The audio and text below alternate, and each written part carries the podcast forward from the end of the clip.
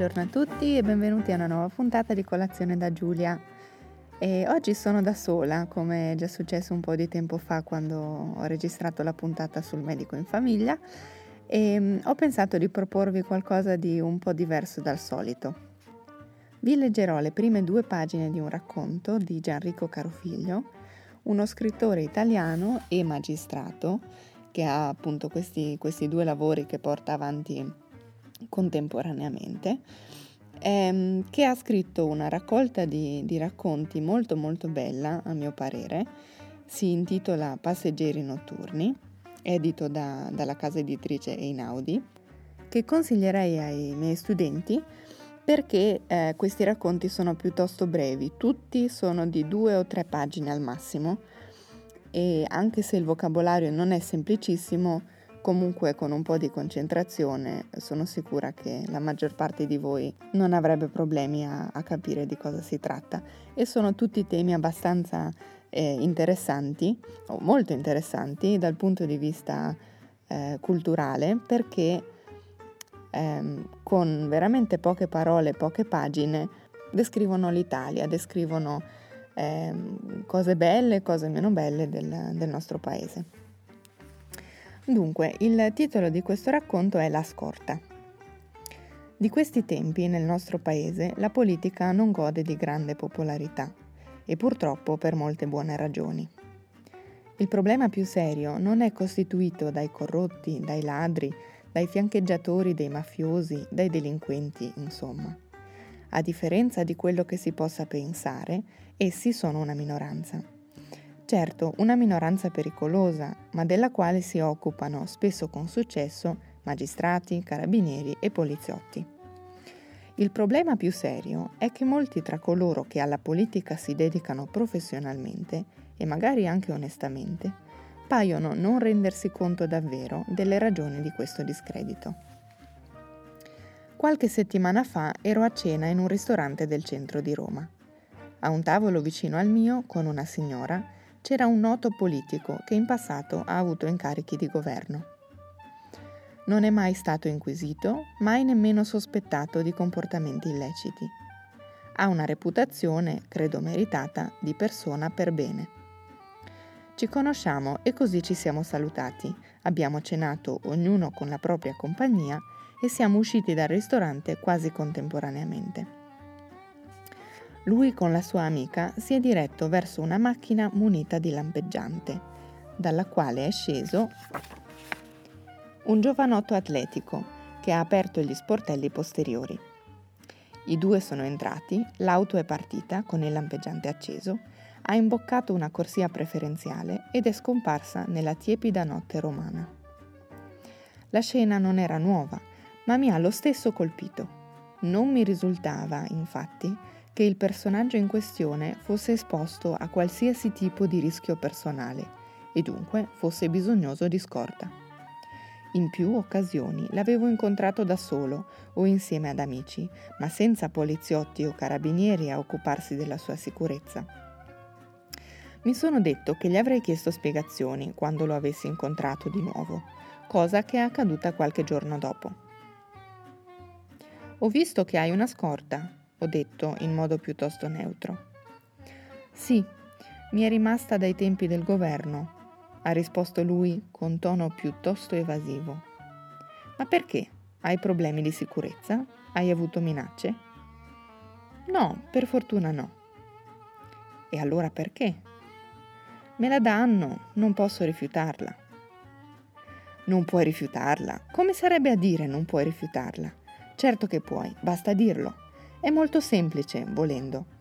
Basta scrivere due righe al prefetto spiegando che non corri alcun rischio, che la scorta e la macchina sono solo un privilegio ingiustificato e che essendo un politico serio e un cittadino consapevole, chiedi che la relativa assegnazione venga subito revocata, come hanno fatto altri, non molti a dire il vero, prima di te. Non ho detto così, anche se l'ho pensato intensamente, quasi rumorosamente.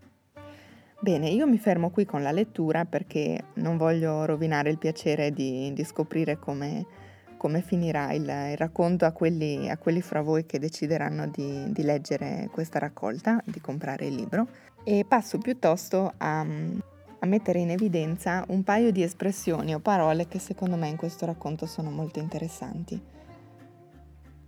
Allora, la prima è eh, la definizione di persona per bene.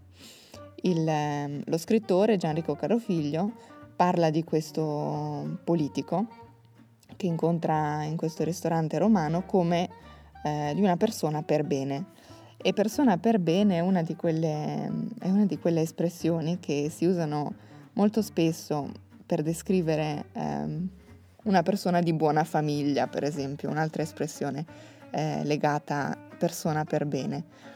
E cosa si intende per persona per bene? Sono sicura che nella vostra lingua, nel vostro paese ci sia esattamente lo stesso, um, ci sia esattamente la stessa espressione, forse con, con qualche variazione nelle, nelle, parole, ma comunque il concetto è quello di qualcuno che mh, non ha precedenti penali, eh, ma anche ha un comportamento responsabile, ehm, ha una famiglia di cui si sanno solo cose buone, eh, probabilmente un bel lavoro, eh, insomma lo stereotipo della, della, persona senza problemi, quasi, quasi una persona da prendere a modello. Come dicevo, questa espressione ehm, solitamente è vicina anche a quella di buona famiglia, un uomo di buona famiglia, una donna di buona famiglia. E la cosa che molto spesso gli italiani eh, notano quando, quando, al telegiornale si parla di un qualche omicidio, di un qualche crimine, ehm, si intervistano sempre i vicini di casa e tutti dicono ah era così una buona persona, una persona per bene, una persona di buona famiglia. Essere di buona famiglia non significa niente, ehm, è una di quelle espressioni per, ehm, secondo me, evitare di parlare più in profondità, più approfonditamente di, di un qualcuno. Il contrario di persona per bene, ehm, uno dei tanti contrari che si possono trovare di questa espressione, è mascalzone. Mascalzone, che è una parola che troverete nel racconto se deciderete di continuare a leggerlo, è una parola, un'espressione molto colorita eh, che si riferisce a qualcuno che non si comporta proprio correttamente, ehm, che può avere traffici strani, eh, essere coinvolto in corruzione o anche semplicemente una persona che eh, cerca il, il, proprio vantaggio, che non si fa troppi scrupoli nel perseguire i propri obiettivi nonostante questo possa, possa causare disagi al prossimo, diciamo. E mascalzone è una parola che mi piace molto perché eh, mi ricorda due cose in particolare che non c'entrano assolutamente niente, niente con, eh, con, il significato vero e proprio della parola. Eh, la prima è una pizzeria di Trieste che si chiama il Mascalzone Latino, che vi consiglio se vi capiterà di, di andare a Trieste perché si mangia una pizza ottima. E, ehm, e la seconda è la parola calzone che si trova all'interno della parola mascalzone e che, come ho detto, non, non ha nulla a che fare con, con, la parola mascalzone. Il calzone è una specie di pizza, e, mm, probabilmente molti di voi la, la, conoscono, è una pizza ripiegata su se stessa con, con, condimenti di vario tipo, ma il condimento appunto è dentro, eh, si tratta di una specie di fagotto, di, di saccottino che dentro ha il, la mozzarella, il pomodoro, gli spinaci, quello che volete. Bene, um, questa era la prima, la prima, digressione dal punto di vista del vocabolario. Um, la seconda, um, ritornando al, al, testo di Gianrico Carofiglio, è la descrizione del tono di questo politico quando, quando l'autore gli fa notare che la scorta non gli serve. Eh, questa persona con tono evasivo dice che ha questa scorta dai tempi della politica e che semplicemente, non, semplicemente gli è rimasta. Con tono evasivo. È, un, è una bella espressione perché l'aggettivo evasivo deriva dalla, dal verbo evadere. E evadere ehm, è una parola italiana legata al uscire da, scappare. Evadere di prigione normalmente significa scappare dalla prigione. E quindi capirete bene che il tono evasivo è il tono che ha una persona che vorrebbe scappare da quella situazione, scappare dalla domanda che gli è stata fatta. È, è, è sintomo di imbarazzo, è sintomo di, di non saper che cosa dire, di non sapersi giustificare. Ecco, ne approfitto per dare un suggerimento anche a qualcuno di voi che ogni tanto mi chiede eh, come posso fare per migliorare l'italiano, che esercizio posso fare di, di diverso da quelli che si trovano più comunemente nei libri.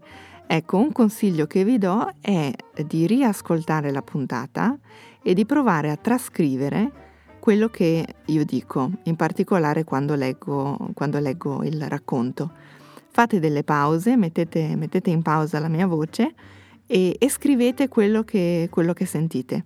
È un'attività che richiede concentrazione, ma secondo me è interessante perché ehm, i suoni dell'italiano maggior, nella maggior parte dei casi sono, sono, semplici da capire e dico sempre ai miei studenti che si, si scrive esattamente tutto quello che si, che si sente Mm, l'italiano si scrive come si parla, come si pronuncia.